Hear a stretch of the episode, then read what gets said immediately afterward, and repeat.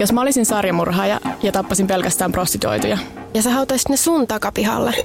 Niin, ja sit se olisi mun huoropuutarha. Moi, me ollaan Pauliina ja Justina ja tää on huoropuutarha. Moi! Ja nyt on mun vuoro kertoa ekaksi. Ja mä kerron tällä kertaa Yuba Countyn viisikosta, eli siis Amerikan Diatlovan solasta, eli siis Gary Mathiasin katoamisesta. Okei, okay, monta lempinimeä. Kyllä. Eli 24. helmikuuta 1978 viisi nuorta miestä katosi Juban piirikunnassa Kaliforniassa. Ja nämä miehet olivat Bill Sterling, Jack Huet, Ted Weiher, Jack Madruga ja Gary Mathias. Ja nämä oli iltään 24-32-vuotiaita. Ja nämä miehet katosi matkalla kotiin paikallisen yliopiston koripallopelistä. Nämä miehet oli ystävystynyt Juban äh, ammatillisen kuntoutuksen keskuksessa, vapaasti suomannettuna. Ja neljällä näistä miehistä oli jonkinasteinen niin kuin lievä kehitysvamma. Mä en löytynyt mitään tarkkoja diagnooseja, ja muutenkin, koska tämä tapahtui 70-luvulla, niin sen ajan diagnoosit ei ehkä olisi ihan niin kuin päteviä. Niin ne ei ehkä mätsää enää nykyajan diagnooseihin. Niin, ja siis osa oli niin kuin epävirallisia diagnooseja, tai enemmän tai vähemmän virallisia diagnooseja, joiden, jo siis niillä oli lievä kehitysvamma ja katsotaan oppimisvaikeuksia, jonka takia ne siis kävi tässä keskuksessa. Ja sitten muun muassa tämän Jack Madrugan äiti oli niinku itse kuvaillut poikaansa, että se on niinku vähän hidas. Sitten tällä Gary Mathiaksella ei ollut tämmöistä kehitysvammaa, mutta sillä oli puolesta ollut päihdeongelmia ja sillä oli diagnosoitu skitsofrenia. Ja sillä oli ollut niinku aika vaikea vaihe ennen aiemmin elämässään, mutta oli nyt niinku menossa huomattavasti parempaan suuntaan. Joo, ja nämä kaikki miehet asui vanhempiensa luona ja tulisi niinku asumaan kumminkin öö, varmaan loppuelämänsä, tai olisi tullut asumaan loppuelämänsä. Että silleen ne niin kun, muuten eli aika itsenäistä elämää. Ja tota, nämä vanhemmat kutsuivat tätä joukkoa niin kuin pojiksi, the boys, ja mäkin nyt puhun niin kuin pojista yeah. tässä, vaikka tässä oli nuoren kuin 24-vuotias. Pojat poikii, ainakin niin. 50 asti. Niinpä. Joo, ja nämä pojat oli niin kuin tosi tiivis viisikko, ne oli hyviä ystäviä, ne vietti tosi paljon aikaa yhdessä. Ja katoamisen jälkeisenä päivänä niin oli tarkoitus osallistua itse koripallomatsiin tämmöisessä niin kuin Special Olympics-tyyppisessä tapahtumassa, missä niiden joukkue Gateway Gators olisi pelannut. Ja nämä pojat oli tosi innoissaan tästä tulevasta pelistä ja ne menikin silloin edellisenä iltana katsomaan sitä paikallista peliä päästäkseen niin semmoiseen oikein hyvään korisfiilikseen ja ne oli tosi innoissaan. Ja, ää, ne oli liikkeellä ää, Jack Madrugan autolla ja sillä, oli, sillä muun muassa oli niin kuin ihan oma ajokortti ja auto ja myös tällä Gary Mathiaksella oli ajokortti. Ja pelin jälkeen noin kymmenen maissa illalla pojat pysähtyi kioskille ostamaan eväitä kotimatkalle ja se olikin viimeinen kerta, kun ne nähtiin elossa. Ja nämä poikien vanhemmat sitten huomasivat tietenkin aika nopeasti, että niitä ei kuulunut kotiin ja ne huolestu. Ja nämä kaikki nämä vanhemmat oli tosi huolissaan sen takia, että ne pojat oli ottanut siis todella innossa seuraavan päivän peliä ja oli niinku esimerkiksi vannuttaneet vanhemmille, että he, ne herättää ne ajoissa, että vaan niinku pommiin. Ne oli niinku levittänyt niiden ne peliasut valmiiksi silleen sängylle ottamaan, että ne voi vaan pukea ne päälle ja kaikki on niinku varmasti valmiita ja tehtynä. Ja ei siis niinku mitenkään käynyt järkeen, että ne pojat olisi jäänyt omille teilleen pidemmäksi aikaa, eikä se muutenkaan ollut niillä tapana. Ja sitten esimerkiksi tämä Gary Mathias söi säännöllisesti lääkkeitä tähän skitsofreniaan. Ja se oli jättänyt lääkkeensä kotiin, koska se tot, totta kai niin oletti, että se tulee takaisin samana iltana sen pelin mm. jälkeen, eikä olisi mitään järkeä kantaa niitä lääkkeitä mukana. Eli kaikki merkit viittasivat siihen, että ne olisi ihan normaalisti tulossa sen pelin jälkeen kotiin. Ja tämän viisikon vanhemmat sitten alkavat soitella toiselleen aamuyöllä ja kysellä, että tietääkö kukaan näiden poikien olinpaikasta yhtään mitään. Ja kun niitä poikia ei näkynyt eikä kuulunut, niin sitten Jack Madrugan äiti soitti viimein poliisille kahdeksalta aamulla – Pari päivää tästä myöhemmin, seuraavana tiistaina 28. helmikuuta, poliisi löysi tämän Madrukan auton. Se löytyi hylättynä yli 100 kilometrin päässä paikasta, jossa ne pojat oli ollut katsomassa sitä peliä. Se oli vuoristotiellä lumirajalla, joka oli siis täysin eri suunnassa kuin minne poikien olisi pitänyt ajaa, jos ne olisi lähtenyt ihan normaalisti kotiin päin. Auton sieltä löytyi kaaripapereita, joista päätellen kaikki poikien aiemmin nostamat evät oli syöty. Tankissa oli bensaa ja auto lähti käyntiin. Ja autossa oli useita karttoja alueesta, joten eksyminenkin vaikutti aika epätodennäköiseltä vaihtoehdolta. Ja jos ne olisi eksynyt, niin miksi ne olisi niin lähtenyt ajamaan ylöspäin lumista vuoristotietä? Miksi olisi mm. niin ajanut toiseen suuntaan? Ja huonokuntoisesta vuoristo, vuoristotiestä huolimatta auton pohjassa ei ollut merkittäviä vaurioita. Ja kävi ilmi, että se auto olisi saattanut jäädä lumeen jumiin, mutta ei niin pahasti, etteikö viisi aikuista miestä olisi saanut työnnettyä sitä takaisin liikkeelle. Eli niin kuin ensisilmäyksellä ei vaikuttanut löytyvän mitään järkevää sille, miksi pojat olisi hylännyt sen auton vuoristotielle, varsinkin kun tämä Jack Madruga oli tosi tarkka siitä autostaan. Ja vaikka auto löytyi, niin näistä pojista ei löytynyt jälkeäkään. Poliisi tutki sitä maastoa tosi tarkasti, minkä pystyi, mutta se oli kuitenkin talvella hankalaa, minkä lisäksi se alue oli tosi vaikea kulkuista. Ja sen lisäksi ihmetystä siitä, mihin viisi niin kuin kevyesti pukeutunutta miestä olisi voinut kadota siinä maastossa. Ja niiden vanhemmat sanovat, että vaikka nämä pojat tuli hyvin toimeen itsenäisesti, niin tämmöiset yllättävät ja stressaavat tilanteet saattoi vaikuttaa niiden käytökseen. Että se tietysti vielä lisäsi niin näiden vanhempien huolta ja ihmetystä siitä ja spekulointia siitä, että mitä on voinut tapahtua ja mihin, mihin ne on sitten päätynyt. Sitä aluetta tutkittiin niin poliisikoirien ja hevostenkin kanssa, kun ajateltiin, että hevosten kanssa on helpommin kulkea siinä maastossa. Ja tutkittiin helikopterilla ilmasta käsin ja poliisi jututti paikallisia toivoen silminnäkiä havaintoja näistä pojista. Ja yksi mahdollinen silminnäkijä oli 55-vuotias mies nimeltään Joseph Scones. Se oli samana viikonloppuna, itse samana tänä katoamisiltana, ajanut tätä samaa vuoristotietä, kun, ja sitten senkin auto oli juuttunut lumeen. Ja sitten Scones oli yrittänyt itse työntää sitä autoaan lumesta irti ja sai lievän sydänkohtauksen. Sitten tota, meni makaamaan sinne auton penkille ja yritti vähän niin kuin keräillä itteensä, että mitäs mä tässä teen. Ja sinne on yli 10 kilometriä niin kuin lähimpään lähimmälle niin kuin paikalle, missä on ihmisiä, mistä me vaan saada apua. Ja se niin kuin, siis koitti vähän sille lepäillä, että pystyisi ajamaan takaisin ja hankkimaan apua. Tosiaankin se oli niin kuin ns. lievä sydänkohtaus, että se ei ole niin kuin heti ollut esimerkiksi ihan kuolemankielessä. Niin. Sitten jonkun ajan kuluttua Skons huomasi, että lähelle ajoi auto ja se näki hämärässä useamman miehen hahmon sekä naisen vauvan kanssa. Ja se huusi apua, mutta nämä henkilöt ilmeisesti oli vain niin ignorannut tämän Skonsin ja myöhemmin lähtenyt. Ja sitten vielä myöhemmin se kuuli lisää ääniä, mutta ei nähnyt mitä tai ketä siinä alueella liikkui. Ja myöhemmin on epäilty, että nämä toiset äänet olisi kuulunut ehkä tälle kadonneelle viisikolle. Ja Skons, kun, ne kuuli, kun se kuuli ne uudestaan uudet äänet, niin se huusi taas apua, mutta taaskaan sitä ei huomioitu mitenkään. Ja siis molemmilla kerralla nämä ihmiset oli niin lähellä, että ne olisi kyllä ihan helposti kuullut, jos joku huutaa apua ja nähnyt, että siinä on niin kuin auto mm. keskellä tietä jumi, jumissa, lumessa. Ja ilmeisesti nämä toisella, toisella kerralla näillä tyypeillä, jotka oli liikkunut siellä alueella, oli ollut taskulamput tai jotkut tämmöiset valot. Ja kun se skons oli huutanut apua, niin sitten ne oli sammuttanut ne. Okei. Okay. Mä melkein voisin laittaa tämän silleen, mutta se oli vähän myös varmasti paniikissa siitä sen sydänkohtauksesta, niin en tiedä se vähän silleen halusin enää, tai niin kuin, oliko ne sitten oikeasti siellä ne äänet. Siis, ja taskulamput varsinkin sille olisi semmoinen, mikä voisi olla vähän mitä näkee silleen. Niin, se on yksi, mitä on vietty ihan pitävänä teoriana, että mitä mm. tapahtui. Ja saatuaan sen sydänkohtauksen, niin sitten maattua niin tuntikausia siellä autossa. Ja Skons onnistui vielä kävelemään melkein 13 kilometriä takaisin sinne tulosuuntaansa, missä se viimein sai apua. Kova. Mutta kävellessä takaisinpäin se huomasi tien vieressä auton, joka oli samanlainen kuin tämän Madrugan auton, auto. Ja mä menen pienelle sivupolulle, koska mua jäi niinku just häiritsemään tämä, että miksi kukaan ei auttanut sitä, auttanut sitä Joseph Sconsia. Tämä on kaukaa teoria, mutta mä, mä vaan tuli tämä mieleen ja mä haluan sanoa tämän. Joo. Tämä tapahtui siis helmikuussa 78. Joulukuussa 77 Ted Bundy oli painut vankilasta. Ja se oli jäänyt kiinni vain pari viikkoa aiemmin. Ja okei, tämä oli 78. Ehkä uutiset ei ollut, että siitä sen kiinni jäämisestä ei ollut vielä niin kuin kulkeutunut jonnekin sinne asti, tai vaikka oiskin, niin ihmiset on varmasti niin kuin varuillaan. Ne tietää, kuka Ted Bundy on. Ne tietää, miten se on tappanut ihmisiä, miten se on napannut ihmisiä tai naisia. Ihmisiä tai naisia. Mutta siis niin kuin se murhasi vain naisia. Meni hyvin menee tää. Siis meillä on nyt kaksi jaksoa peräkkäin, missä kummassakin saat vähän jotenkin silleen Mä yllättävän naisvihainen. Sitä paljastuu tämmöinen uusi puoli tästä meidän Joo. monesko jakso, tai 70. Okei, okay, mä koitan kerätä itteni tässä. Joo.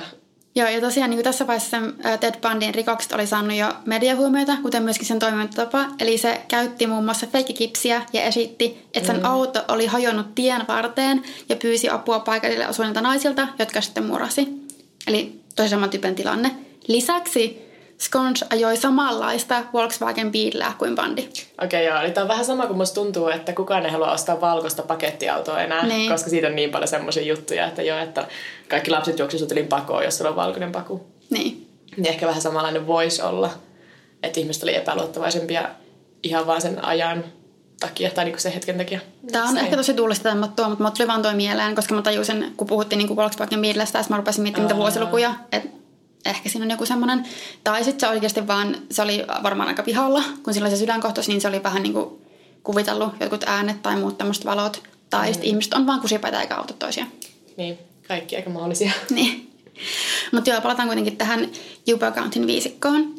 Ja siis etsinnästä huolimatta niistä ei näkynyt jälkeäkään. Ja vasta kun rumeet suli seuraavana kesänä, niin alkoi tämä poikien mysteerinen kohtalo paljastua. Ö, 4. kesäkuuta joukko motoristia oli pysäköinyt niin kuin US Forest Servicen, eli varmaan niin kuin metsänhoitopalvelu, sen ylläpitämän trailerin luo. Ja ne huomasivat sillä alueella tosi pahan hajun, ja että sen trailerin ikkuna oli rikottu. Ja no, sisältä trailerista löytyi sitten Ted Weiherin ruumis.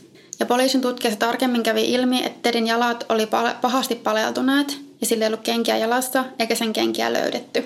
Se oli käytynyt moneen peittoon. Ja ää, mä löysin kahdenlaista tosi erilaista, periaatteessa tosi erilaista tietoa tästä, mutta kuolemansyytutkijoiden mukaan Ted olisi selvinnyt neljästä kuuteen viikkoa tai kahdeksasta 13 viikkoa niin kuin sen katoamisen sen jälkeen, ilmeisesti sen parran kasvun perusteella. Mutta noin niin kuin mä löysin noin kaksi eri niin kuin, siis viikkolukumääriä ja ne on aika vaihtelevia, mutta niin kuin 13 viikkoon saakka. Se on aika pitkä. Niin, että se alkaa lähestyä sitä, kun se sitten löydettiin, oh. mikä on tosi kurja ajatus. Ja se oli menettänyt yli kolmasosan, melkein puolet painostaan. Se traileri, missä se Ted löytyi, oli kuitenkin tarkoittu nimenomaan hätätapauksia varten, että siellä oli muun muassa tosi paljon ruokaa ja tarvikkeet tuleentekoon – ja 31 ruokatölkkiä olikin avattu ja syöty. Ja trailerissa olisi kuitenkin ollut tarpeeksi ruokaa vaikka kaikille viidelle miehelle vuodeksi. Että ainakaan siellä olisi niinku pitänyt nälkään kuolla. Mm. Tai myöskään paleltua kuoliaaksi. Ja sieltä sisältä löytyi lisän lisäksi äh, Gary Mathiaksen kengät. Ja Tedin kuolensyöksi katsottiin paleltuminen ja keuhkoödeema. Ja tämä traileri sijaitsi 30 kilometrin päässä siitä, mistä Jack Madrugan auto löytyi. Eli tosi kaukana, jos miettii, varsinkin niin kuin keskellä talvea, jos ne on kävellyt mm. sinne. Sitten seuraavana päivänä löytyi Bill Sterlingin ja Jack Madukan ruumiit. Ja ne oli sillä trailerille, trailerille johtavalla polulla sen varrella, mutta reilun 10 kilsaa lähempänä sitä autoa. Eli noin 20-20 kilsan päässä. Billistä oli jäljellä vaan enää sen luuranko. Ja eläimet oli osittain syöneet Jackin jäänteet. Ja sen kuolinsyyksi todettiin hypotermia ja paleltuminen, mutta Billin kuolinsyytä ei voitu varmistaa, vaikka on tietysti aika todennäköistä, että joku samantyyppinen kohtalo on silläkin ollut. Ja Jackilla oli edelleen auton avaimet taskussa. Eli sillä oli niin myöskin ne mukana ja se auto lähti käyntiin ja siinä mm. oli bensaa, joten hyvin omituista. Ja sitten kun ruumita alkoi löytyä, niin tämän toisen Jackin, Jack Huetin isä vaati, että se pääsisi mukaan etsintöihin, vaikka poliisi yritti estää. Juurikin sen takia, että sitten 8. kesäkuuta se huomasi poikansa takin trailerin lähistöllä, taisi olla niin kuin jonkun muutaman kilometrin etäisyydellä. Ja kun se nosti sen, niin sisältä paljastui Jackin selkäranka. Ja tästä seuraavana päivänä löytyi tämän Jackin kallo, ja siitä ei niin kuin hampaiden perusteella se pystyttiin sitten tunnistamaan. Ja vaikka tähän, tähänkin mennessä tämä poikien kohtalo oli tosi iso mysteeri, niin oli vieläkin yksi kysymys, eli missä oli Gary Matias? Kahden viikon etsiminen, sitten kun näitä alkoi löytyä näitä ruumiita, niin ei tuottanut mitään tulosta, ja sitä tai sen ruumista ei koskaan löydetty. Ja koko tämän ajan sekä poliisi että poikien perheet oli yrittänyt selvittää, että mitä ihmettä oli ylipäänsä tapahtunut. Poliisi epäili alkuvaiheessa, että tapauksen olisi liittynyt rikos, koska se oli niin omituista, että se auto oli hylätty sinne ja niitä poikia ei näkynyt missään. Mutta sitten kun nämä paleltuneet ruumiit löytyi, niin se antoi ehkä vähän epäilystä, että olisiko tämä sittenkin ollut vaan, että ne oli niin kuin kuollut sen takia, että ne oli lähtenyt sinne keskelle metsää ja sitten no oli vaan niin kuin paleltuneet ja niin. hypotermian takia ei pystynyt enää jatkamaan ja muuta tämmöistä. Mutta sitten miksi ne oli lähtenyt sinne? Ja joka tapauksessa tämä Gary oli yhä koteissa, eli oliko se kokenut jonkun erilaisen kohtalon vai missä, mihin se oli hävinnyt. Ja tosiaan, kun sen Garin kengät oli löytynyt sieltä trailerista, eli se oli jossain vaiheessa ollut todennäköisesti siellä. Koska sillä oli ollut jalastaan lenkkarit, kun taas tällä Tedillä, kenen ruumis löydettiin sieltä trailerista, sillä oli ollut nahkakengät. Ja niitä ei löytynyt sieltä trailerista. Että oliko tämä Gary sitten ottanut Tedin kengät ja lähtenyt ehkä niissä etsimään apua, jos se oli miettinyt, että okei, nämä on lämpimämmät kengät.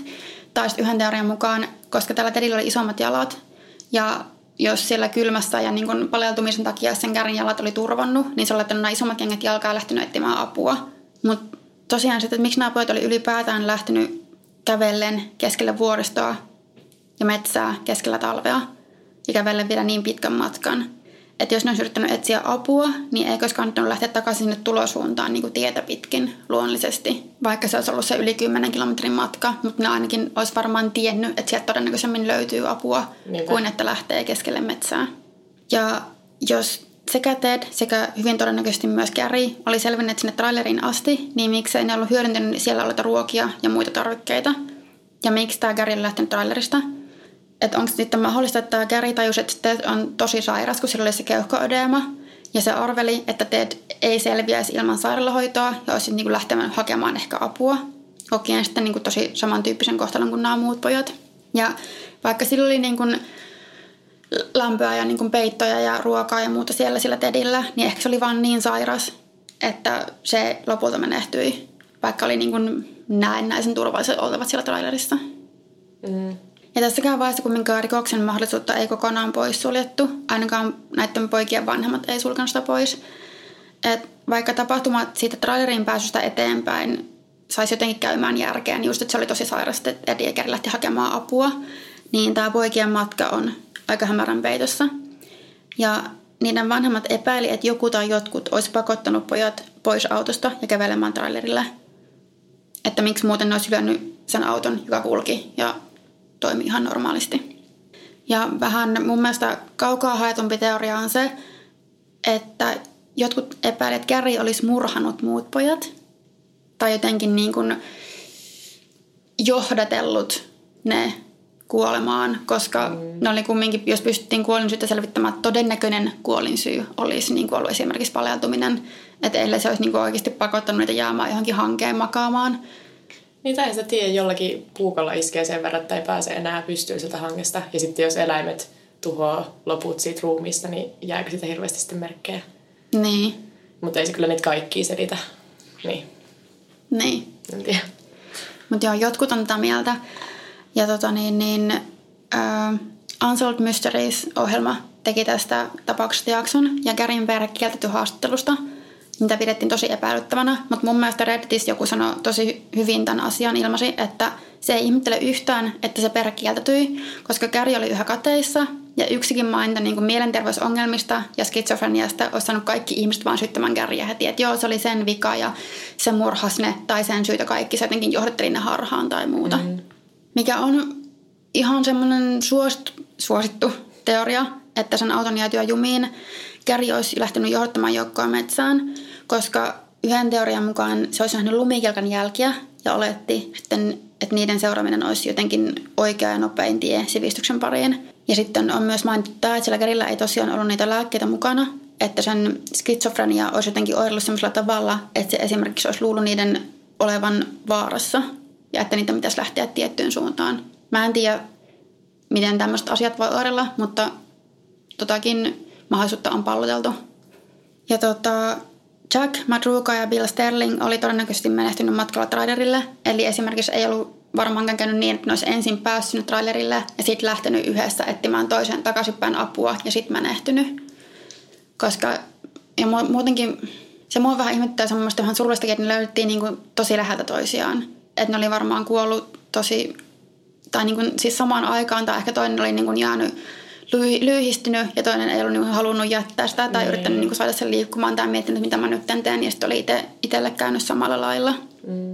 Ja ei ole varmaa, että selvisikö se Jack Huet sinun trailerille asti. Joka tapauksessa No, joka tapauksessa mä olisin, että mikään ei ole täysin varmaa. Mitä mä oon varmaan hokenut tässä koko ajan sille, että joka tapauksessa mikään tässä keissä ei ole ihan täysin varmaa. Ja periaatteessa olisi mahdollista tietysti vielä, että esimerkiksi Gary Mathias olisi elossa. Niin, on sitä villimpääkin tapahtunut. Niin. Et varmaan todennäköisintä on, että se on kokenut samantyyppisen kohtalon kuin nämä muut tippojat. Ja ehkä just nimenomaan, jos sen jäänteet on täysin, oli täysin maatunut jo, ja vaikka eläimet oli niin kuin levittänyt niitä vielä ympäri maastoon. Niin, ja kuljettaa tosi kauaskin, mistä ei välttämättä se ole tajuttuisi etsiä. Niin, tai jos on ruumis on vaikka joutunut johonkin siis virtaavaan veteen, niin se on voinut mennä vaikka miten pitkälle. Niin ei tiedetä, että tota, mitä silloin olisi loppujen lopuksi käynyt. Jännä, että ei ole tähän jotain UFO-teoriaa, koska musta tuntuu, että niin kuin silleen Dietlomin solaan verrattuna. Ota, niin mä kehittelen niin, nopeasti jotain. Ja sitten tota, no sit aina kun puhuu tämmöistä, mitä tapahtuu kylmässä, niin just se, että hypotermia voi aiheuttaa myös semmoista hysteeristä käyttäytymistä tai semmoista, että ei käyttäydy ihan järjen mukaisesti. Niin. niin sitten sekin on voinut vaikuttaa, mutta toki jos uskotaan, että ne ei ikinä edes päässyt sinne trailerille asti.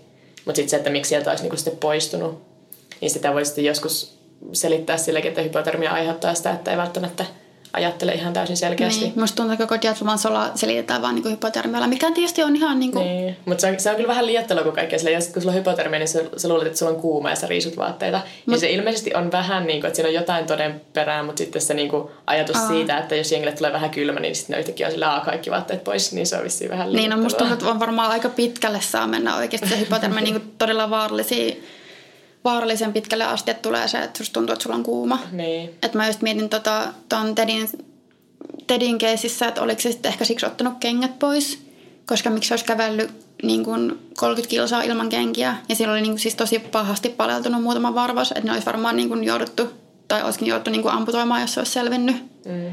Ja siltä oli kumminkin siis niin paljon tippunut paino, että se oli selkeästi ollut pidemmän aikaa, siis vähintäänkin viikkoja, joitakin viikkoja elossa sen jälkeen.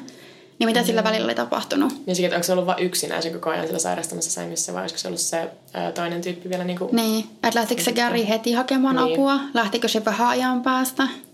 Niinpä. Onpas kiva puhua tämmöistä, mikä tapahtuu jossain mun pakkasessa, kun tänään on siis ihan varmaan kesän lämpimin päivä, kun me niin. nauhoitetaan tätä. Tämä vähän viilentää ehkä mun oloa. vieläkö oli hyviä teorioita? Öö, siinä taisi olla mun kaikki sekavat, sekaisin selitetyt teoriat tällä kertaa. Okei, okay, no nyt mennään mun keissiin ja tässä jaksossa mä haluaisin kertoa David Bainista ja Bainin perheen murhista, mitkä on varmaan kuuluisi uusi-seelantilainen murha- ja oikeusjuttu. Että tämä kaikki tapahtuu vuonna 1994, mutta sitten jutun puiminen ihan oikeusteitse jatkoi aina vuoteen 2009 asti ja internetissä varmaan ikuisesti, mm. niin kuin joskus joidenkin keissien kanssa käy. Tästä perheen taustasta ennen murhia sen verran, että tämä perhe oli aika köyhä ja niiden talo oli itse niin huonossa kunnossa, että se kaupunki painosti perhettä kunnostamaan sitä, tai se julistettaisiin elinkelvottomaksi. Että siitä voi katsoa nyt rikospaikkakuvia, ja se on vähän semmoinen, no siis täynnä tavaraa ja huonossa kunnossa, että ei ole selvästi niin panostettu siihen, että se talo pysyisi hyvässä kunnossa. Miten ne voisi kunnostaa se, jos niillä on rahaa? Niin, no sehän siinä onkin. Ja sitten tämä perheen vanhempien Robin ja Margaretin avioliitto oli vähän huonolla tolalla murhien aikana, tai oli ollut jo itse jonkin aikaa että Robin nukkui jo eri rakennuksessa kuin muu perhe, semmoisessa asuntovaunutyyppisessä ratkaisussa tontin takareunalla. Sitä perheen vanhin poika David oli ollut hetken aikaa kirjoilla paikallisessa yliopistossa, mutta lopetti sen kesken ja muutti takaisin kotiin. Se eli työttömyystuella ja teki vähän hanttihommia silloin tällöin. Murhien aikana se joko sanomalehtiä. Ja tämä ei ehkä ollut semmoinen ihannetilanne 22-vuotiaalle nuorelle miehelle, mutta olisi niin huonomminkin voinut mennä sillä oli sentään kattopään päällä, että sen perhe otti sinne takaisin asumaan. Mm. Ja tämä, mitä mä nyt kerron näistä murhista, niin on suurelta osin Davidin versio tapahtumista, luonnollisesti kun se on ainut selviäjä. Mutta viimeistään kun päästään oikeudenkäyntiin asti, niin voidaan alkaa tökkiä sitten reikiä tähän Davidin tarinaan ja miettiä, että mitkä näistä voisi olla totta ja mitkä ei, koska mulla on paljon mielipiteitä tästä. um, mutta 20. päivä kesäkuuta vuonna 1994 22-vuotias David Bain lähti aamuiselle postijakokierrokselleen ihan niin kuin minä tahansa muuna aamuna – Noin kello 6.45 se palasi kotiin, kävi suihkussa ja laittoi vaatekoneen pyörimään. Sitten David meni talon yläkertaan ja löysi molemmat vanhempansa ammuttuna. Kello 7.09 David soitti hätänumeron sanoen, he ovat kuolleet, he ovat kaikki kuolleet. Kun poliisi saapui paikalle, ne löysi talosta no, sikioasennossa itkevän Davidin ja koko muun perheen murhattuna. Uhreja oli siis Davidin vanhemmat Robin ja Margaret ja niiden lisäksi Davidin nuoremmat sisarukset, eli siskot Arava, 19 vuotta, ja Laniet, 18 vuotta, sekä veli Steven 14 vuotta. Kaikki oli ammuttu Davidille kuuluneella kiväärillä, jossa oli äänenvaimenin, mikä sitten selittää, että miksi olisi voinut ampua kaikki perheenjäsenet ilman, että kukaan herää. Mm. Mutta sitten toi nuorin Steven, niin se oli ilmeisesti herännyt, koska Stevenin ruumista löytyi kuristusjälkiä ja niin kamppailujälkiä. Että siinä oli luultavasti käyty jonkunlaista kamppailua sen murhaajan kanssa. Ja Stevenin sängyn alta löytyi myös Davidille kuuluneet hanskat, jotka murhaajalla oli ollut kädessä murhien aikaan, sillä ne oli ihan verenpeitossa. Ei näytä hirveän hyvältä tässä vaiheessa. Ja sitten perheen avoimella tietokoneella oli viesti, olen pahoillani, sinä olet ainut, joka ansaitsi jäädä. Mm-mm. Ja siis, joo, ja siis tämä viesti on totta kai yksi niinku hämmentävimpiä yksityiskohtia, koska ensinnäkin on vuosi 1994. Tietokoneet on hitaita. Se tietokoneen käynnistäminen olisi vienyt tosi paljon aikaa. Ja tuntuu erikoiselta, että kukaan kirjoittaisi itsemurhaviestinsä tietokoneelle paperin sijaan. Että perheisä Robin ei ollut mikään tietokonevelho tai niinku, ei ollut mitään sellaista tiettyä syytä, miksi olisi valinnut tietokoneen niin normipaperivihkon yli. Mutta olisi aika monta syytä, miksi joku ei olisi halunnut niinku kirjoittaa Joo. käsiin. Siis kyllähän käsin kirjoitettu itsemurhaviesti, jonka olisi voinut todistaa olevan Robinin käsialaa, niin se olisikin ihan liian hyvä todiste tästä Davidin syyttömyydestä, jos se olisi mm. olemassa. Sitten tota, no aika nopeasti tämän murhien jälkeen poliisi alkaakin huomata nämä kaikki erinäiset epäloogisuudet tässä sen kanssa, että olisi niinku murha itsemurha.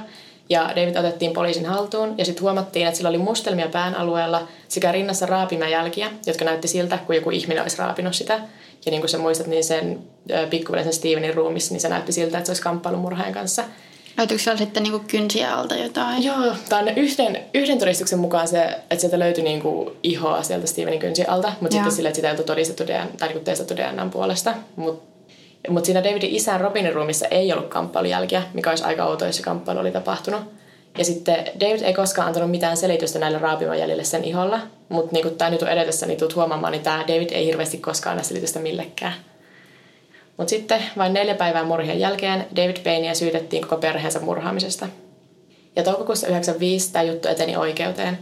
Syytteen versio tapahtumista oli, että David heräsi, otti kiväärinsä ja ampui kaikki muut perheenjäsenensä paitsi isänsä, joka nukkui yöt siellä erillisessä asuntovaunussa.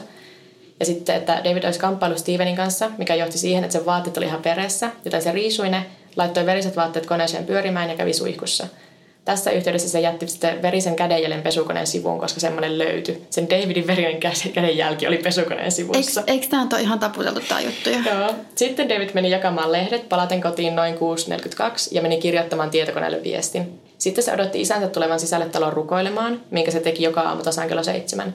David ampui isänsä ja sitten järjesti sen tilanteen näyttämään itsemurhalta ja soitti hätänumeroon.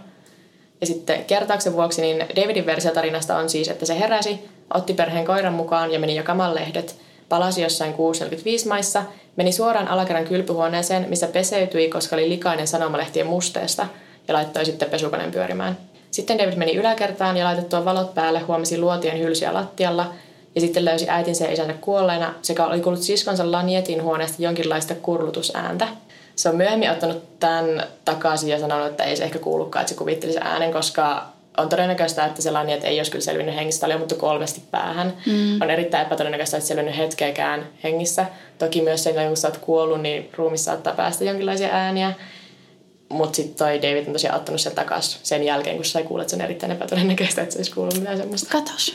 Ja mitä siihen veriseen kädenjälkeen pesukoneessa tulee, niin sitten se olisi tullut tässä vaiheessa, kun David paniikissa liikkui ympäri kämppää ennen ensihoitajien saapumista paikalle.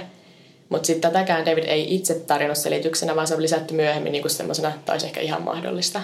Että mm. David ei koskaan antanut mitään selityksiä näille. Et, paitsi no jo just sen, että se oli peseytynyt, koska se oli sanomalehtien musteessa, mikä on kyllä ihan tosiasia. Mulla oli kavereita, jotka jako lehtiä ja se, ne oli kyllä aina ihan siinä musteessa sitten. No mutta silti toi, että se sattui just olemaan siinä pesukoneessa sitten se verinen kädenjälki. Joo. Ja tota, puolustus tosiaan sitten esitti, että että Robin olisi Davidin lehtikierroksen aikana tappanut koko perheen, sitten kirjoittanut itsemurhaviestin ja tappanut itsensä. Robini olisi pitänyt siis tietää, missä David säilytti kiväärinsä avainta, koska siis siinä kiväärissä oli sellainen lukko, että se vahingossa laukee, se oli sellainen avain. Mutta ei se nyt ole mitenkään turhan kaukaa haettu, että isä tietäisi, missä sen poika säilyttää aseen avainta. Että mm-hmm. on se vain sellainen perheyhteinen tieto. Lisäksi Robin olisi jostain syystä laittanut käteen Davidin hanskat ennen murhaamisen aloittamista, koska ne hanskat löytyi sieltä Davidin huoneen sängyn alta ja oli ihan veritahroissa. Mikä olisi myös vähän erikoista, koska jos se Robin ajatteli, että David oli ainut, joka ansaitsi jäädä, niin miksi olisi laittanut tämän koko murhan näyttämään siltä, että David oli syyllinen? Että eikö se silloin olisi nimenomaan halunnut niin kuin varmistaa, että kukaan ei voi luulla David olevan syyllinen, jos David oli ainut, joka ansaitsi jäädä. Niin, niinpä. Se ei mitään järkeä. Ja tosiaan sitten kolme viikkoa kestäneen oikeudenkäynnin jälkeen David todettiinkin syylliseksi viiteen murhaan ja sai elinkautisen vankituomion. Ja sitten tämä tapaus herätti tosi paljon mediahuomiota – ja silloin 90-luvulla se vaikutti jopa siltä, että ihmiset oli enemmän Davidin puolella kuin mitä nyt. Koska nykyään mä sanoisin, että Uusi-Seelanti on aika jakautunut silleen puolet ja puolet on, että Bain on syyllinen tai David Bain ei ole syyllinen. Mutta se oikeudenkäynnin jälkeen tosi moni tuli sitä mieltä, että tuomio oli väärä ja David syytön. Semmoinen entinen kuuluisa rugby-pelaaja kuin Joe Karam aloitti yhteensä 15 vuotta kestäneen kampanjan, jolla halusi kumota Davidin tuomion. Ja se kirjoitti niinku kirjoja sitä aiheesta. Ja sitten lopulta se toimi, kun juttu otettiin uudelleen tutkintaan vuonna 2007. Kun tutkinnan epäselvyydet ja oikeudenkäynnin mahdolliset vääryydet huomattiin, niin oikeus kumosi Davidin elinkautistuomion ja määräsi uuden oikeudenkäynnin. Seuraava oikeudenkäynti käytiin maaliskuussa 2009, eli David oli kärsinyt vankituomistaan 13 vuotta tässä vaiheessa, mikä olisi jo monen maan elinkautinen periaatteessa niin kuin käytynä, mm-hmm. mutta se, se ei olisi muuten päässyt niin kuin, olisi ollut oikeasti elinkautinen. Sitten tässä toisessa oikeudenkäynnissä esiteltiin muutamia uusia todisteita valamiehistölle. Ehkä kiinnostavimpana niistä, että mikä olisi ollut se Robinin motiivi murhata vaimonsa ja lapsensa – Ilmeisesti Laniet, tämä perheen 18-vuotias tytär, oli kertonut ystävälle just ennen murhia, että se aikoi ottaa vanhempinsa kanssa puheeksi perheen sisällä tapahtuneen incestin. Tämän tarinan mukaan Robin olisi seksuaalisesti hyväksikäyttänyt Lanietia sen ollessa nuori. Ja silloin ekassa oikeudenkäynnissä tuomari oli pitänyt tätä epäluottavana huhuna ja päättänyt, että sitä ei saa ollenkaan esittää niin valamiehistölle oikeudessa. Mutta sitten myöhemmin kaksi muutakin ihmistä oli vahvistanut Lanietin kertoneille asiasta, niin sitten sen takia tässä toisessa oikeudenkäynnissä tämä saatiin esitellä todisteena – ja kyllähän se on aika iso, että voidaan tarjota niin kuin motiivi sille perheen isälle, että miksi olisi tehnyt. Niin, jos sitä aiemmin mm. ei ole ollut. Sitten toinen, mikä mun mielestä oli aika kiinnostava todiste, oli, että siitä kivääristä löytyi veriset sormenjäljet, jotka kuului Davidille. Ja ensimmäisessä oikeudenkäynnissä nämä katsottiin niin todisteeksi Davidin syyllisyydestä – mutta tätä tokaa varten puolustus oli testannut sen veren ja oli käynyt ilmi, että se ei sisältänyt ihmisen DNAta ollenkaan. Joten on ihan mahdollista, että se oli jäänyt kivääriin joltain aiemmalta niin kuin metsästysreissulta ja oli yli jäniksen tai opossumin verta.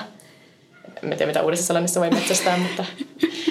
Niin, niin kyllä se on niinku semmoinen, mikä katsottiin vedenpitävänä todisteena sen syyllisyydestä, olikin nyt sitten oikeastaan ihan turha, koska se ei ollut ihmisen DNA se peri. No on toi kyllä aika tai se tosi omituista, että se niinku okei, okay, tämä on, on varma merkki siitä, että tosi vahva merkki siitä, että sä oot syyllinen. Ja sitten, oho, niin. ei se, se on niin, niin käniksen verta, hups, keikkaa. Ja tosiaan se, mikä tukee Davidin syyttömyyttä, on se, että se poliisitutkinta tämän tapauksen suhteen oli vähän huono silloin. Että vähän semmoinen, kun se poliisi oli ehkä jo päättänyt, että David on syyllinen, niin sitten ne ei enää keskittynyt tutkimaan muita vaihtoehtoja. Mm. Että just sen perheisän Robinin vaatteessa, kun siinä oli tosi paljon veritahroja, niin ei koskaan testattu, että voisiko osa niistä kuulua muille perheenjäsenille.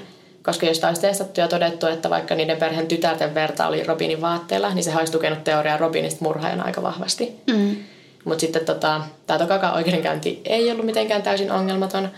Et useampi ihminen kuulemma näki yhden val- valamiestön jäsenistä halaamassa Davidia ennen oikeudenkäyntiä.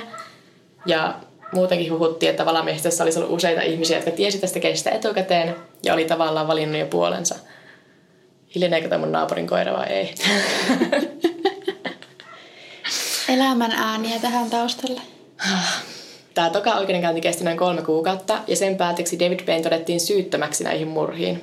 Ja siis sitten sen pitäisi vähän niin olla siinä, mutta ei se tietenkään oikeasti ole. Et mulle tulee tästä mieleen se Jeremy Bamberin tapaus, missä me ollaan puhuttu aiemmin. Se, joka murras, se rikas poika, joka murrasi vanhempansa. Mutta mikä tämän Davidin motiivi sitten Joo, siis se on se aina, mikä mua häiritsee. Mutta siis, no just vähän sillä, että kun tuossa Bamberin keisissä olisi jopa enemmän todistetun syyttömyyttä kohtaan, mutta se istuu vieläkin. Ja sitten taas David on vapaalla Mä oon sitä mieltä, että nämä on molemmat itse asiassa syyllisiä.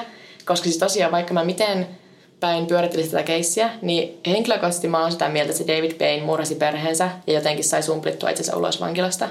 Vähän silleen okkamin partaveitsi, että mikä on yksinkertaisin ratkaisu, niin se on todennäköisesti oikea. Mm. Että ainut ongelma mulla tätä tapauksessa on just se, että mä en oikein keksi mitään motiivia tälle Davidin teolle.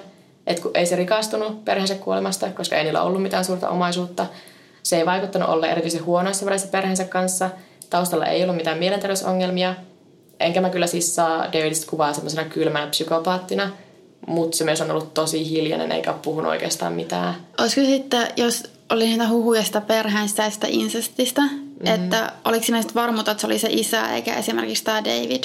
Mä oikein tiedä. Tai sitten myös, että entä jos se suuttui niin pahasti sille isälle, mutta sitten miksi olisi murhannut esimerkiksi sen Lanietin sen siskonsa? Niin. Että mä en sitä oikein tiedä. Siis tässä, tässä just on, että kun mä en ja myöskin sen Robinin se perhe isänkin se motiivi, niin sekin liittyy vaan siitä, että Lanniet oli ehkä kertonut ystävälle, että näin oli tapahtunut. Mm.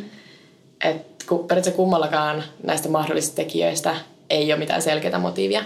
Mutta tota, David Payne on nyt 47-vuotias. Se on vaihtanut nimensä, mennyt naimisiin ja saanut lapsen. Omien sanojensa mukaan se on päättänyt jatkaa elämäänsä, eli tavallaan pitäisi olla ohiton tapauksen. Mutta tota, ihan viimeisin uutinen, minkä mä luin, niin oli kesäkuuta 2013, missä joku oli käynyt läpi rikospaikkakuvia ja huomannut, että sen Robinin sormissa on jäljet, jotka näyttää siltä, että ne olisi voinut tulla aseen käsittelystä. Eli ehkä David on syytön ja tässä on oikeus tapahtunut. Mä oon vähän kyllä sitä mieltä, että se on syyllinen. Siis oliko se joku ulkopuolinen, joka oli katsonut niitä kuvia vai ihan joku, joka oli... Öö, ei ollut ollut silloin alun perin, alun perin alkuperäinen tutkija, vaan okay. joku Mä en tiedä, saako joku sivullinen ihan samalla tavalla. Koska... Mutta mä ajattelin, mikä minkään omaan elämänsä salapoliisi käynyt siellä. Kyllä se vähän semmoiselta vaikutti, mutta en sitten tiedä. Mm, en mä sano, etteikö voisi olla jonkun... To, kyllähän ton alan asiantuntijat voi käydä katsomassa jotain tämmöisiä vanhoja keissejä ja miettiä, mutta... Mm. Mutta sitä tota... Musta se on nyt niinku kuitenkin sen verran loppuun käsitelty, että siellä ei voida nostaa enää uutta syytettä niin kuin David Payneä kohtaan. Että se ei enää koskaan voi joutua uudelleen vankilaan näistä perheensä surmista. Että se, se on tota, hakenut korvauksia uuden sellainen niin kuin valtiolta siitä, että se istui 13 vuotta syyttämänä vankilassa. Ja niitä ei ole oikein haluttu myöntää. Että siellä on ollut monta, siellä on nyt kyllä vaihtunut kuvernööri, niin nyt ne ehkä saattaa se uusi saattaa antaa. Mutta se edellinen kuvernööri oli sitä mieltä, että ei missään nimessä ruveta maksamaan David Pennille korvauksia. Ja se on vissiin sitä mieltä, että se alkuperäinen poliisitutkinta oli ihan oikea.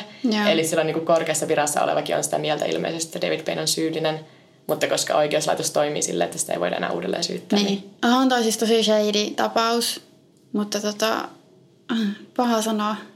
Joo, ja sitten kun tätä voi verrata niin moneen semmoiseen, missä just niin kuin väitetään just, että joo, että mä oon syytön.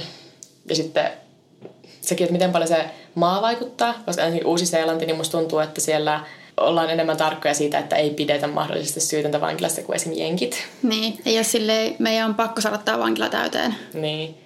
Ja sitten mulle tuli tota, joku West Memphis 3, niin miten paljon siinä vaikutti se, että ne itse aktiivisesti puolusti itteensä.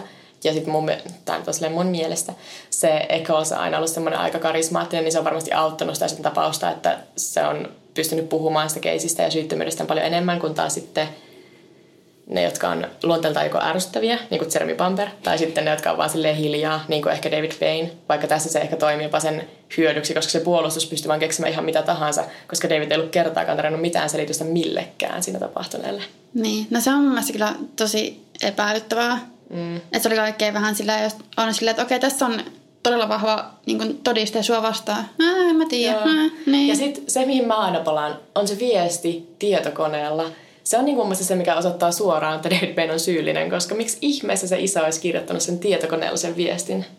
Siinä ei ole mitään järkeä Ehkä se oli, kun siis jos niin kuin kesti oikeasti kauan, esimerkiksi se käynnisti tietokone, se oli, laittu sen käynnistymään, tappanut perheensä, kirjoittanut sen viestin, niin. tappanut itsensä. No siis jotain semmoista varmaan veikataan. Sitten tota, mä mietin kyllä myös sitä, että David Payne ei ole vaikuttanut myöskään mitenkään hirveän typerältä ihmiseltä. Ja sitten se nimenomaan se tietokoneen viesti olisi mun mielestä erittäin typerä 22-vuotiaalta ja niin kuin erittäin selkeä. Ja sitten myös just se, että miksi David itsekin olisi käyttänyt niin kuin niitä omia hanskojaan ja jättänyt ne näkyvälle paikalle.